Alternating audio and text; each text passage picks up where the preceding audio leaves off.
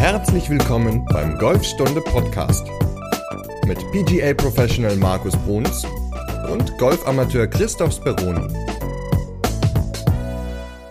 Folge 158. Heute reden wir über die Hüfte, und zwar die Hüfte im Golfschwung. Moin Markus. Moin Chris. Ein spannendes Thema.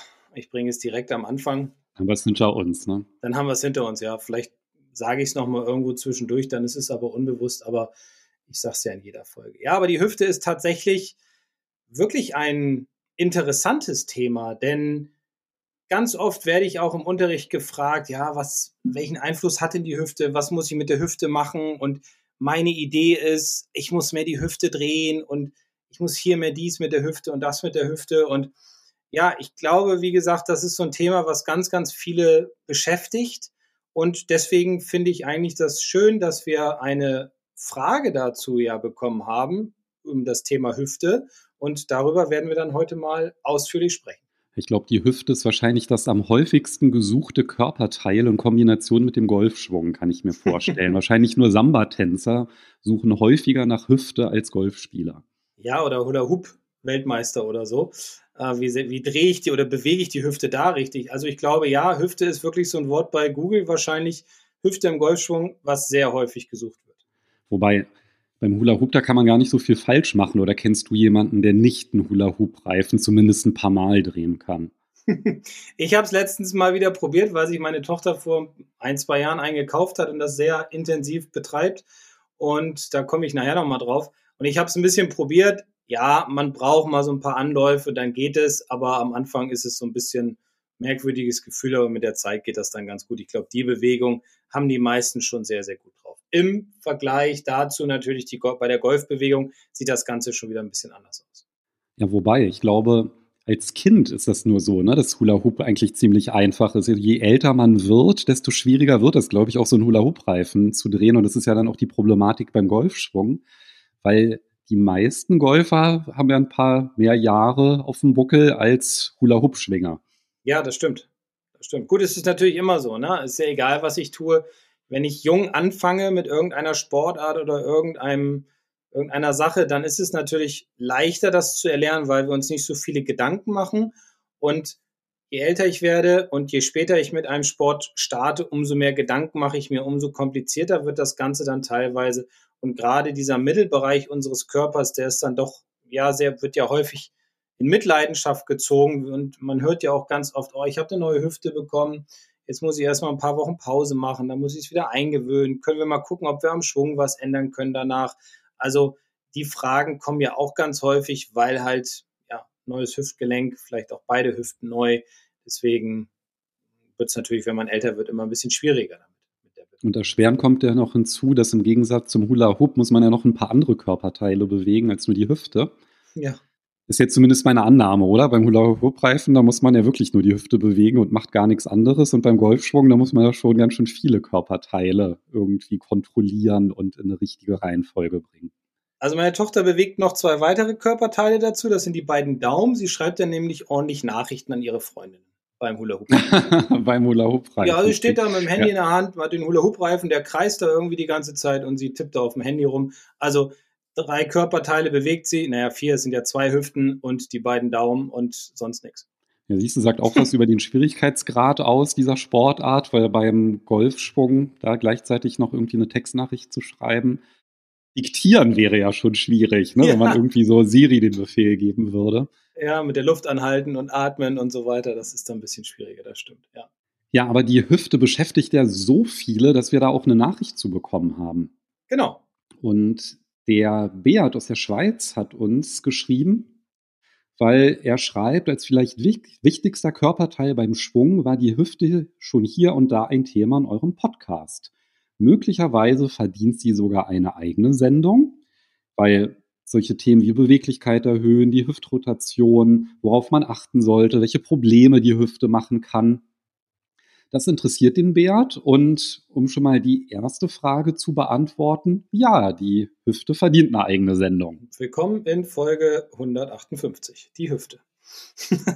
ja, warum ist die denn so wichtig? Also, ich meine, Beat hat ja schon Rotation angesprochen. Ich glaube, das ist schon so fast der wichtigste Punkt, weil gerade bei der Rotation der Hüfte kann man ja auch einiges falsch machen. Also man muss ja immer verstehen, was, was für einen Einfluss hat denn die Hüfte überhaupt auf unseren Golfschwung? Also oder auf unseren Körper. Ich sag mal, wir können ja mal ein bisschen weiter vorne anfangen. Also sie muss natürlich oder sollte, so gut es geht, beweglich sein, aber auch gleichzeitig eine gewisse Stabilität sollte auch vorhanden sein. Also weil wenn ich zu, zu beweglich bin, kann ich zu viel drehen. Wenn ich zu unbeweglich bin, passiert zu wenig Rotation, muss man dann über andere Dinge dann wieder kompensieren. Also sie hat einen sehr großen Einfluss und sie ist natürlich auch der Mittelpunkt unseres Körpers. Jetzt ist es natürlich auch so, dass wenn wir uns an den Ballrand stellen, hat die Hüfte ja auch schon einen großen Einfluss auf unseren Stand, auf unser Setup und dann auch auf unser auf unseren Golfschwung, auf unsere Bewegung. Wie bewegt sich dann der Schläger? Wie bewegt sich der Körper? Und da ist ja immer eine relativ entspannte sportliche Ansprechhaltung ideal. Also man sollte, und das ist ja auch, was wir schon oft besprochen haben in vorherigen Folgen, man sollte nie den Gedanken haben, sich hinzusetzen beim Ansprechen. Und das sehe ich halt auch immer wieder ganz häufig im Unterricht, dass neue Leute kommen, sich vorstellen, dann reden wir so ein bisschen, dann schlagen sie ein paar Bälle und häufig ist so dieser alte Gedanke da, den man vielleicht mal früher unterrichtet hat, als ich noch kein Golflehrer war, das weiß ich nicht. Mir wurde immer gesagt, ich soll mich setzen. Ich soll das Gefühl haben, ich setze mich hin. Ich brauche mehr Winkel zwischen meinem, zwischen meinen Oberschenkeln und meinen Knien. Wirklich dieses Sitzgefühl.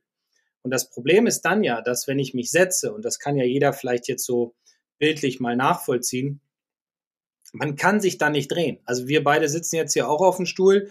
Ja, ich habe jetzt hier einen Drehstuhl, aber würde ich mich jetzt nach rechts drehen, ja, habe ich, bin ich natürlich in gewisser Weise eingeschränkt, weil ich halt sitze, weil die Hüftbeuger, weil die Hüfte dann nicht mehr arbeiten kann. Das heißt, diese, diese Beweglichkeit in der Hüfte ist halt komplett eingeschränkt oder gar nicht vorhanden.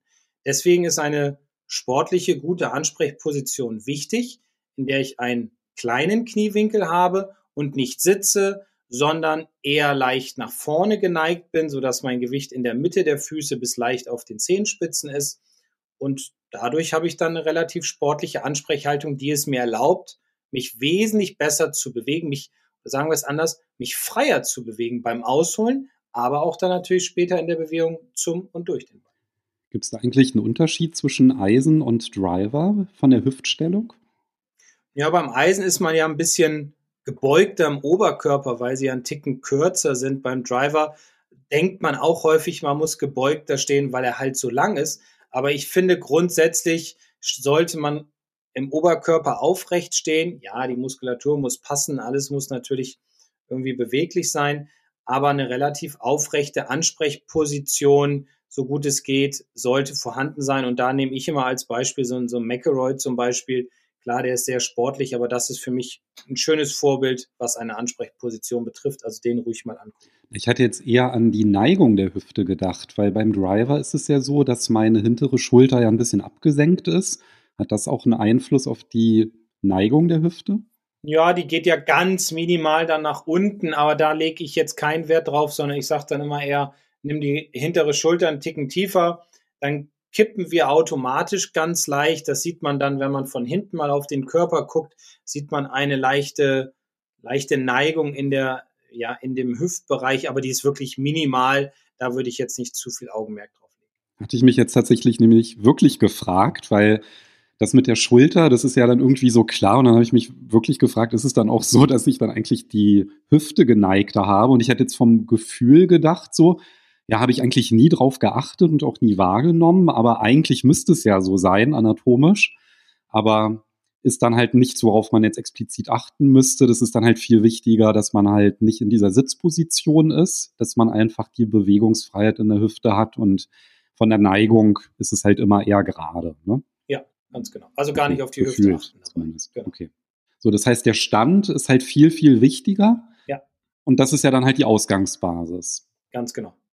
So, aber dann geht ja die Einleitung des Schwunges los.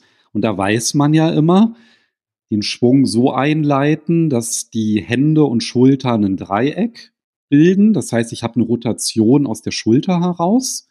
damit ich nicht anfange, irgendwie den Schläger dann zu verdrehen mit den Unterarmen oder da anfange zu rotieren und dann vielleicht damit eine offene Schlagfläche an den Ball komme, sondern das halt möglichst neutral halten. Aber was macht denn dann eigentlich die Hüfte in dem Moment? Die kann gar nicht anders als mitkommen.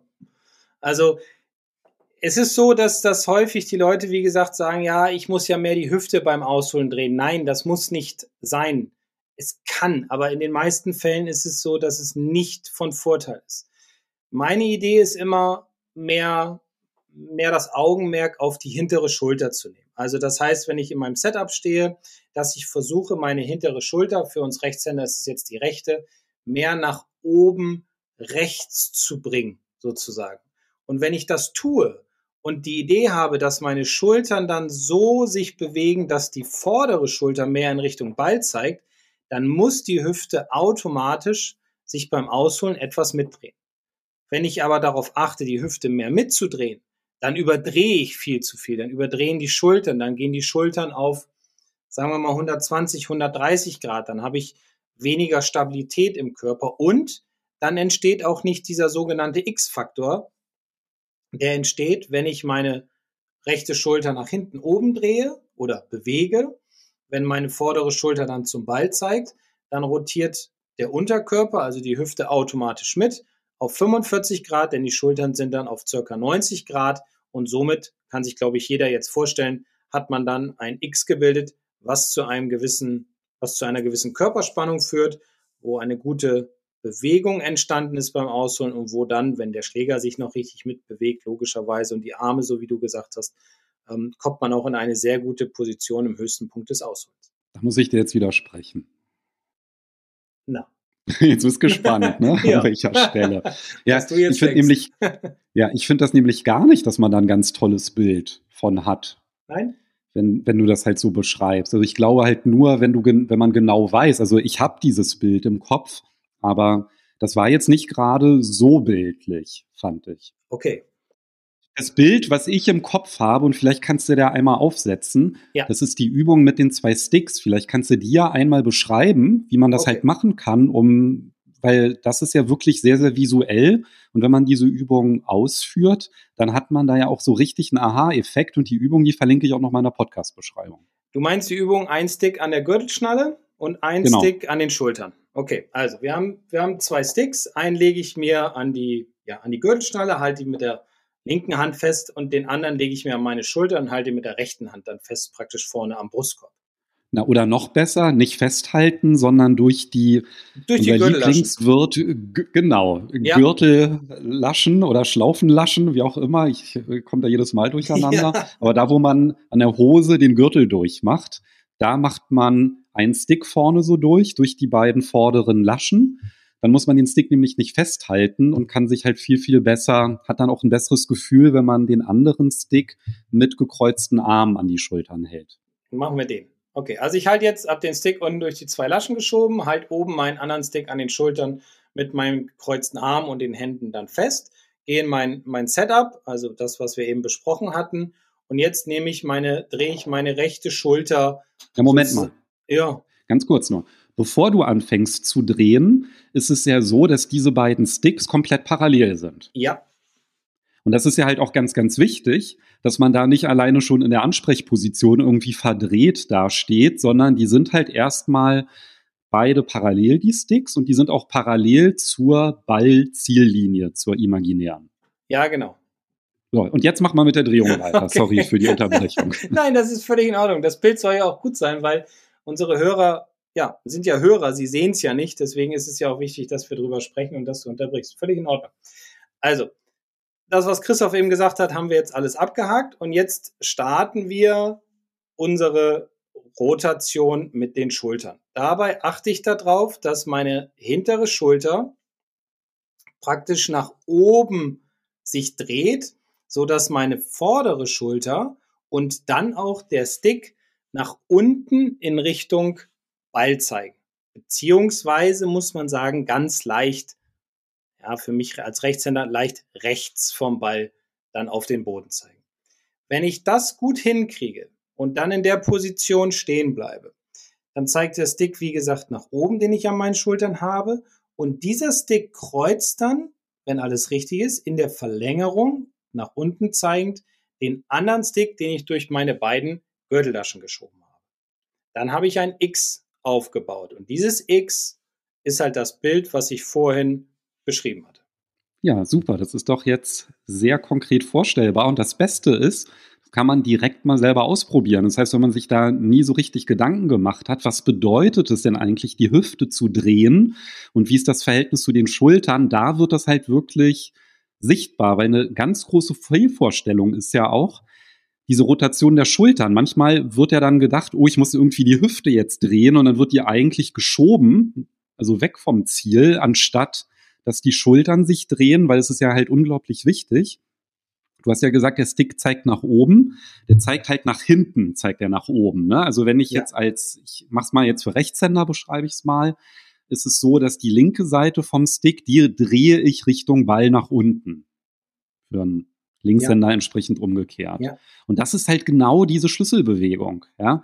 Und die Hüfte, was du ja gesagt hast, die dreht ja ganz automatisch mit, ja. Das wird ja nicht so sein, dass wenn ich meine ähm, vordere, also die linke Schulter Richtung Ball gedreht habe nach unten, dass dann halt der untere Stick immer noch parallel zur Ballziellinie ist. Ja, der wird halt mitwandern, weil da muss man, da müsste man ja super krass beweglich sein, dass man es halt schafft, so eine Spannung auszuhalten, dass der halt noch ähm, Richtung Ziel zeigt. Das ist ja für einen Hobbygolfer komplett unmöglich. Ja, man kann es ja auch mal ausprobieren und einfach mal bewusst die Hüfte stehen lassen bei dieser Übung, wo dann und dann gucken, wo der Stick hin zeigt, den ich an meinen Schultern habe. Der zeigt ganz, ganz weit vor den Ball, also links vom Ball auf den Boden. Und man merkt dann auch eine extreme Körperspannung und dann ja aua aua sage ja, ich dann und aua aua merkt man dann auch. Deswegen also ich mache das manchmal vor aber das zieht mir auch im Rücken dann. Also deswegen ich würde es nicht empfehlen. Macht die Übung richtig und dann werdet ihr automatisch merken dass die Hüfte gar nicht so entscheidend ist. Klar ist sie entscheidend auf eine gewisse Art und Weise, aber für diese Übung ist sie nicht entscheidend, denn da liegt der Fokus mehr auf der Bewegung der Schultern. Und wenn ich aber total unbeweglich bin, also wir haben ja jetzt hier schon über künstliche Hüftgelenke gesprochen, äh, wir haben darüber gesprochen, dass man halt normalerweise jetzt kein Beweglichkeitswunder ist, wenn man jetzt nicht gerade irgendwie zufällig ein junger Profigolfer ist, dann macht das wahrscheinlich auch schon relativ früh Aua, wenn man dreht. Aber da kann man ja auch was machen, ne? Ja, man kann dann ganz simpel seinen linken Fuß, also für den Rechtshänder, den, das ist dann der vordere Fuß, sagen wir es mal so, den kann man, da kann man die Hacke so ein bisschen mit anheben. Wenn man die Hacke ein bisschen mit anhebt, dann entlastet man ein wenig und man kommt viel besser in diesen Rotationsapparat und ähm, es entstehen auch keine Schmerzen dabei. Wichtig ist immer nur, egal was ich tue, ob ich den Fuß mit anhebe oder ob ich es auch ohne kann, ich darf nie meine Hüfte oder nie ist immer ein schwieriges Wort. Ich sollte meine Hüfte nicht seitlich verschieben beim Ausholen. Weil das führt wieder dazu, dass ich dann einen schlechten Schlägerweg habe, dass ich keine Spannung aufbaue, dass ich keine Rotation habe, sondern dass ich dann eher hin und her schwanke, als würde ich bei Windstärke 10 auf dem Segelschiff stehen. Und das würde zu Instabilität führen, zu einer schlechten Bewegung des Schlägers zum Ball, also zu vielen negativen Punkten. Genau, da muss man aber, glaube ich, auch so ein bisschen unterscheiden bei diesem Schieben der Hüfte. Ne? Das macht ja schon einen großen Unterschied, dass wenn ich zum Beispiel so ein bisschen wegwander mit meinem Körper vom Ball, dann ist es ja nicht ganz so schlimm, wenn mein Kopf halt im gleichen Maße mitwandert. Ne? Das ist halt wirklich nur problematisch, wenn sozusagen die Hüfte halt ausreißt. Genau. Also der Kopf geht ja sowieso ein kleines bisschen mit dann hinter den Ball, weil das, ja, weil wir, wie gesagt, eine Wirbelsäule haben, um die wir uns ja bewegen müssen. Wenn wir jetzt den Unterkörper sehr weit nach rechts schieben würden, dann hätten wir schon ein sehr großes Problem, wieder den Schläger vernünftig zurückzubringen. Und das ist eigentlich ja nicht. Können wir endlich los? Ja, Moment, ich muss mir gerade noch ein Ticket organisieren. Äh, welche S-Bahn nehmen wir nochmal? Du holst dir jetzt am besten mal das Deutschland-Ticket. Das geht ganz schnell. Und schon können wir mit allen Bussen und Regionalbahnen fahren, wann wir möchten. Und auch wohin wir wollen? Ja, wir steigen einfach ein und müssen uns mit dem Deutschland-Ticket um keine weiteren Tickets kümmern. Egal, ob du montags damit ins Büro fährst oder wir spontan nach Berlin wollen.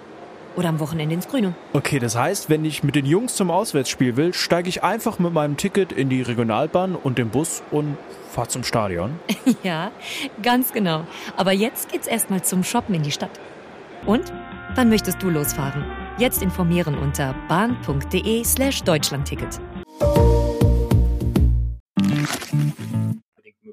Das heißt, wenn ich so ein bisschen mit dem ganzen Körper so eine Verschiebung habe, weg vom Ball, ist das halt alles völlig in Ordnung. Ne? Das ist ja nur immer wichtig, dass das immer so als Einheit passiert. Aber eigentlich ist es auch etwas, wo man jetzt gar nicht so speziell drauf achten muss. Wichtig ist halt die Schulterdrehung, dass die dann, dass die Hüfte dann automatisch mitgeht. Ist ja auch eine sinnvolle Information. Das heißt, da muss ich eigentlich gar nicht drauf achten. Und dieses Idealbild, ja, ich baue da eine super krasse Spannung auf und die Hüfte bleibt total starr und ich versuche maximal mit den Schultern zu drehen. Das können wir eigentlich alles komplett knicken, das Ganze. Du hast ja auch gerade schon Fußheben gesagt. Ich glaube, das steht jetzt auch nicht unbedingt im Lehrbuch Schwung drin, ist aber einfach was, was funktioniert. Ben Hogan hat den Fuß gehoben. Phil Mickelson ja, eben, den also. Fuß. Also ähm, Scotty Scheffler bewegt seine Füße ohne Ende. Ähm, Justin Thomas. Also es gibt ganz viele Spitzengolfer auf dieser Welt, die ihre Füße auch leicht, also wir reden immer über die, die Ferse dann in dem Moment ähm, anheben. Und es ist nichts Schlimmes. Also wenn es funktioniert, warum nicht? Ähm, hier, wie heißt er noch? Molinari hat damit die äh, British Open gewonnen mit dem Fuß leicht anheben. Also es äh, Ryder Cup gewonnen. Also es, es sind alles Dinge, die positiv auf einen Spieler wirken können. Es muss nicht unbedingt immer sein, dass der Fuß fest auf dem Boden steht. Auf keinen Fall. Es muss halt zum Spieler passen. Das ist halt der wichtigste Punkt. Also kann man am besten rausfinden, indem man es einfach mal ausprobiert, wenn man dann halt merkt, boah, fühlt sich jetzt viel freier an, die Drehung, ja, und ich treffe sogar den Ball, dann ist das ja schon mal ein guter Indikator, wenn man irgendwie so merkt, boah, nee, ähm, da bin ich jetzt auch immer total wackelig und habe ein ganz schlechtes Gefühl, dann halt einfach lassen, aber es gibt in dem Sinne kein Verbot. Ne? Also erlaubt es, was funktioniert.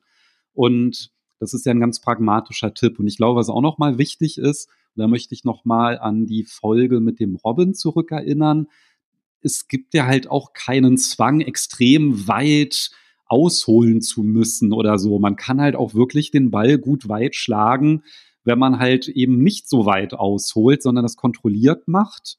Und ich glaube, das ist halt auch noch was, ähm, wo sich viele vielleicht auch ein bisschen selber im Wege stehen mit der Hüfte, dass sie halt irgendwie da versuchen, irgendwelche Kunststücke oder Verrenkungen anzustreben, weil sie das dann halt irgendwo gesehen haben oder gelesen haben. Ja, oh, diese Spannung, die versuche ich jetzt aufzubauen.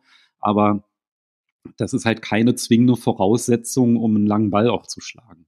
Folge 143 war das. ja, danke fürs Nachgucken, verlinke ja. ich auch nochmal. Also ist es immer wichtig, im Golfschwung zu gucken, was passt zu mir als Spieler. Und jetzt nochmal ganz kurz weg von der Hüfte. Wenn ich wenig aushole, siehe John Rahm zum Beispiel gerade ein Turnier gewonnen, super Golfer, holt nicht so weit aus. John Daly, früher richtig guter Golfer, hat enorm weit ausgeholt.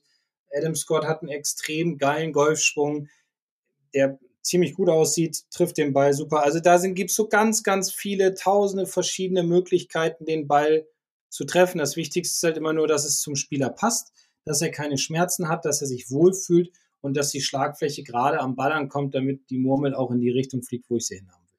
Alles andere, wie es aussieht, völlig Wumpe. Aber jetzt haben wir ja nur über die Ausholbewegung gesprochen, weil da kann man ja den Fuß so ein bisschen anheben, um ein bisschen freier aufzuschwingen. Aber die Hüfte, die muss man ja auch irgendwie dann wieder einsetzen, wenn man an den Ball kommen will. Also Stichwort Absprung. Ja, bis jetzt war es ja noch relativ einfach, das umzusetzen. Und ich habe gerade heute, äh, ich habe ja schon ein paar Mal erzählt, dass ich so ein Online-Coaching anbiete und ich habe gerade heute mit einem ja, Online-Schüler darüber gesprochen und habe ihm da so ein, zwei Ideen mit auf den Weg gegeben, wie er besser in den Abschwung, in die Bewegung hineinkommt, damit er in ein besseres Finish kommt. Und da habe ich die Hüfte, ich sag mal so, ein bisschen rausgenommen aus dem ganzen Konzept, weil es sind natürlich immer viele Faktoren wichtig. Wenn wir jetzt aber nur über die Hüfte sprechen, dann ist es immer wichtig zu wissen, dass der Unterkörper auch ein kleines bisschen in der Bewegung zum Ball sich in Richtung Ziel zuerst verschiebt. Das ist keine enorme Verschiebung, sondern das ist eine leichte Verschiebung, weil würde ich mich jetzt nur drehen, wäre die Gefahr sehr groß, dass ich im Treffmoment mit dem Körpergewicht mehr auf meinem hinteren Fuß wäre. Wir reden da oft über eine Rotation, aber eine Rotation ist es in Wirklichkeit nicht, weil der Körper aufgrund der ja, Körperkonstruktion mit Wirbelsäule und so weiter kann sich nicht zu 100 Prozent um die eigene Achse drehen. Das funktioniert nicht. deswegen ist es immer ganz wichtig, um auch mehr Druck zu bekommen, um den Abschwung richtig einzuleiten, dass zuallererst der Unterkörper, da rede ich jetzt über die Hüfte, sich leicht in Richtung Ziel bewegt, so dass ich den Druckpunkt ja zuerst auf meinem vorderen Fuß habe und dann wird es mir auch viel, viel leichter fallen, den Körper zu rotieren. Wenn du sagst, den Druckpunkt auf dem Fuß, dann ist es ja vor allem, damit der Unterkörper einfach den Schwung einleitet und der Rest dann folgt. Ne? Richtig. Weil, vielleicht haben es ja auch schon viele gehört, diese sogenannte kinematische Kette, darüber rede ich im Unterricht jetzt nicht, weil das sind immer so Fachausdrücke, die ich ungern benutze. Aber die richtige Reihenfolge ist halt, die Hüfte startet, dann kommen die Schultern, die Arme, die Hände und der Schläger. So, wenn zum Beispiel ich das Ganze umdrehe und erst den Schläger in Richtung Ball bringe, dann wissen die meisten und haben es vielleicht auch schon mal selbst erfahren, dann entsteht überhaupt keine Dynamik auf dem Ball. Dann, dann löffel ich den Ball, dann müssen die Hände ausgleichen, dann muss ich viel aus den Armen arbeiten, viel aus den Schultern und später versuche ich dann noch die Hüfte zu bewegen. Das funktioniert dann aber nicht, weil die hängt dann irgendwo auf der rechten Seite, also auf der hinteren Körperseite und dementsprechend kann ich den Ball auch nicht druckvoll nach vorne bewegen. Also ich vergleiche das ganze System dann immer so ein bisschen mit einem Ball, den ich gegen eine Wand werfe. Wir können uns das ja mal bildlich vorstellen. Ich versuche das jetzt mal gut bildlich darzustellen. Ansonsten kannst du ja einhaken, so wie du es ja vorhin auch gemacht hast. Ich höre ja schon, wie du hier gerade ausgeholt hast, oder? Ja. Ja, ja. ehrlich. ich will auch gerade aufstehen, damit ich das mitmachen kann. Aber nein, ich bleib sitzen. Also, stellen wir uns mal vor, ich habe einen Nehmen wir einen Fußball. Ich nehme Fußball zwischen meine Hände, stelle mich in meine Ansprechposition und dann stehe ich in meinem Setup. Den Ball habe ich natürlich jetzt nicht vorne, also kann ich auch vom, ähm, hier, wie heißt das, vom Bauchrahmen, vom Bauchnabel. Jetzt hole ich aus und werfe den Ball dann nach vorne gegen eine Wand. Und wenn man sich dieses Bild mal vorstellt, und ich mache es jetzt tatsächlich mit, also ich bin jetzt mal aufgestanden und mache das jetzt mit. Ich hole aus und würde ich jetzt mit den Händen und Armen zuerst arbeiten dann würde ich den Ball nicht gegen die Wand werfen, die ungefähr zwei Meter von mir entfernt ist, sondern ich würde den hinter mich werfen auf ein Schlafsofa, was ich hier stehen habe und hätte den Ball halt nicht gerade rausgeworfen. Mache ich aber meine natürliche Wurfbewegung, also das heißt, ich hole Ganz kurze aus. Zwischenfrage. Du hast ja Gerne. gesagt, ich darf dich unterbrechen. Auf jeden Fall. Wenn du jetzt sagst, du wirfst den Ball, dann ist es eher ein Schleudern, oder? Weil ja. wenn ich jetzt einen Ball so vor mir habe, dann könnte ich ihn ja so werfen, wie zum Beispiel ein Basketballwurf, so mit beiden Händen nach vorne. Das meinst du nicht, ne? Das, Nein, du meinst halt eher so eine Schleuderbewegung, dass ich wie im Golfschwung genau. versuche, wenn du nach vorne sagst, das heißt in, seitlich ja genau seitlich äh, den wegzuschleudern. Genau, also ich stehe ja in meiner Golf-Ansprechposition. Genau, also ich versuche einen Fußball auf die Driving Range nach ja, vorne genau. zu schleudern. Okay. Genau. So, und wenn ich jetzt aushole und will den Ball nach vorne auf die Driving Range schleudern, und ich glaube, da widerspricht mir jetzt keiner, wird jeder automatisch, wenn man mal ganz genau darauf achtet und das ein paar Mal macht, dann, dann, dann realisiert man es auch noch viel besser, wird jeder automatisch zuallererst seine Hüfte in Richtung Ziel bewegen, so dass dann die Schultern, die Arme, die Hände und der Ball folgen. Und keiner wird versuchen, die Hüfte nach hinten zu drehen, weil dann würde ich den Ball nämlich auch nach links auf die Driving Range werfen und nicht nach vorne in die Richtung, wo ich ihn hinwerfen will. Also das ist eine ganz natürliche Bewegung, die wir von klein auf schon gelernt haben, die wir aber beim Golfspielen nicht so gut umsetzen, weil wir immer denken, das ist so meine Erfahrung, mein Golfball muss in die Luft. Ja, und nur wenn ich meinen Golfball in die Luft schlage, also nach oben, dann kriege ich auch Länge drauf. Und genau das ist der falsche Gedanke, weil der Golfball muss nicht nach oben geschlagen werden, sondern der Golfball muss nach vorne geschlagen werden. Und deswegen ist die Hüfte und die Einleitung mit der Hüfte im Abschwung so enorm wichtig zu verstehen und auch so enorm wichtig, ja, einfach das zu probieren, das Gefühl zu entwickeln, so wie ich es gerade auch vorgemacht habe. Und ich hoffe, das Bild ist gut angekommen mit diesem Schleuderball in Richtung Ziel, in Richtung Wand, in Richtung Driving Range. Ja, ich stelle mir jetzt gerade vor, wie einige jetzt Fußbälle in ihr Golfbag packen, um dann beim nächsten Mal auf der Driving Range die nach vorne ja, zu schleudern. Man, man, kann diese Übung wunderbar zu Hause machen. Gegen die Wand oder man stellt, keine Ahnung, den Partner irgendwo hin und wirft ihm den Ball den zu. Den Partner. Ja, ja. Oder die Kinder oder den Hund oder was auch immer und der bringt den Ball dann zurück. Also ja, ich persönlich finde das ein ganz gutes Bild. Ich mache das auch immer im Unterricht und dadurch wird, wird die Bewegung auch, wird dieser Bewegungsablauf viel, viel verständlicher. Ja, ist halt gar nicht so intuitiv. Ne? Also dadurch, dass man einfach diesen Schläger hat, das ist man halt einfach nicht gewohnt, wenn man einfach sonst immer einen direkten Kontakt zum Ball hatte. Da macht man es intuitiv richtig und irgendwie beim Golfschläger, weiß ich nicht, da hat man dann immer so eine andere Vorstellung. Ja, also ich glaube, die Vorstellung ist die, was ich eben schon beschrieben hatte, dass der Ball hoch muss. Ja, ich muss unter den Ball kommen, ich muss den Ball hochheben. Ja, der soll ja fliegen und ich muss hier über einen Bunker kommen und ich muss über einen Baum schlagen oder über ein Wasserhindernis. Aber alles, was nach oben geht, hat ja keine Möglichkeit, nach vorne zu fliegen. Ja, deswegen ist es ja so wichtig, dass ein Ball nach vorne geschlagen wird und nicht nach oben. Weil die Höhe kriegen wir durch Geschwindigkeit, durch den richtigen Eintreffwinkel und durch den Loft der Schlagfläche. So, jetzt hatten wir zwei Übungen gehabt. Wir hatten einmal die Übung mit den Sticks, mit dem X-Faktor, dass man einmal wirklich diese Bewegung nachvollziehen kann. Was machen die Schultern, was macht die Hüfte? Und wir hatten die Übung mit dem Fußball gegen den Partner, den zu äh, gegen die Wand zu schleudern.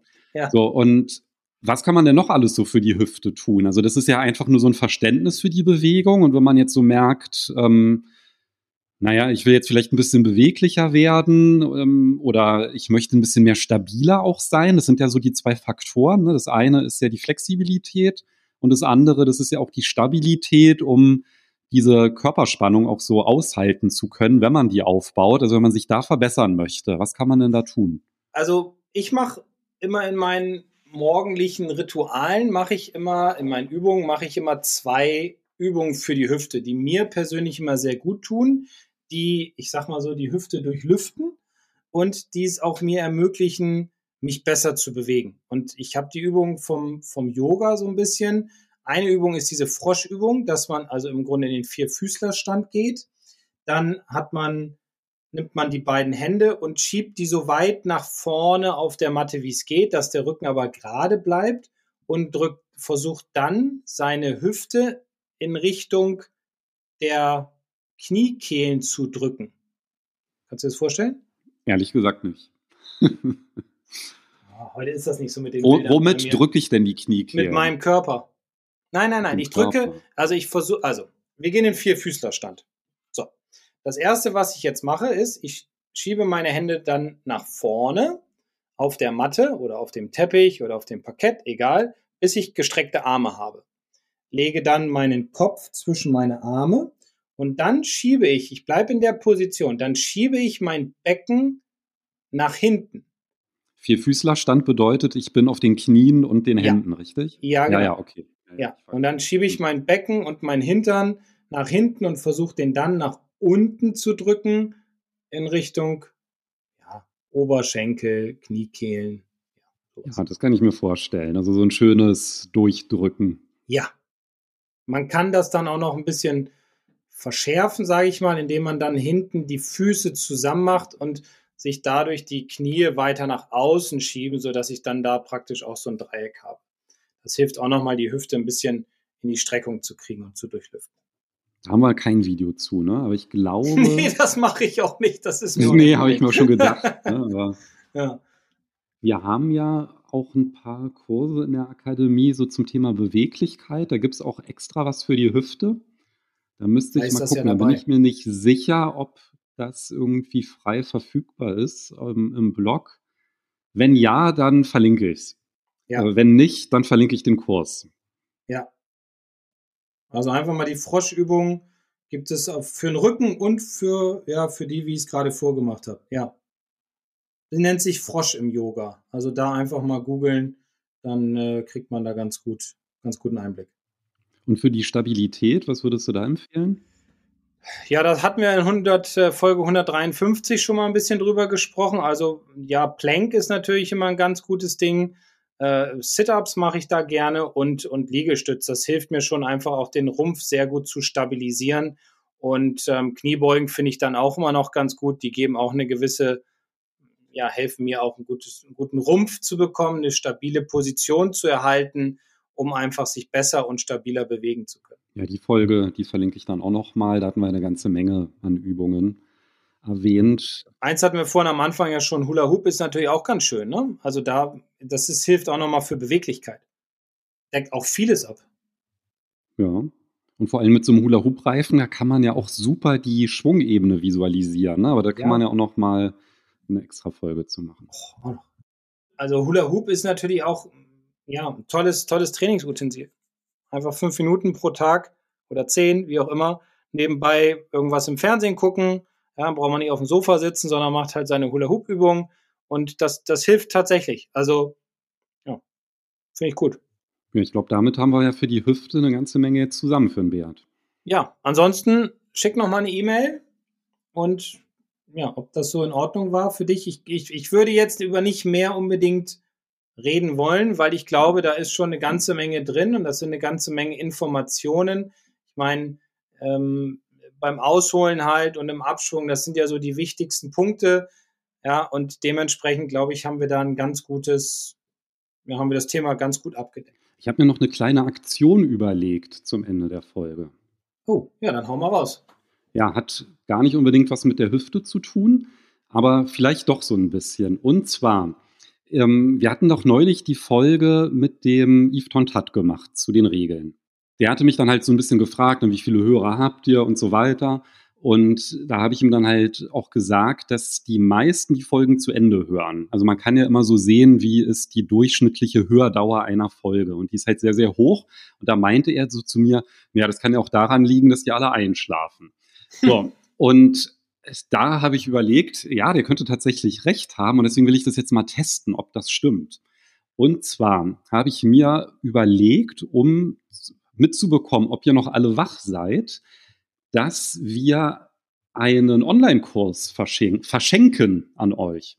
Und zwar diese Folge, die erscheint ja am 13. Januar.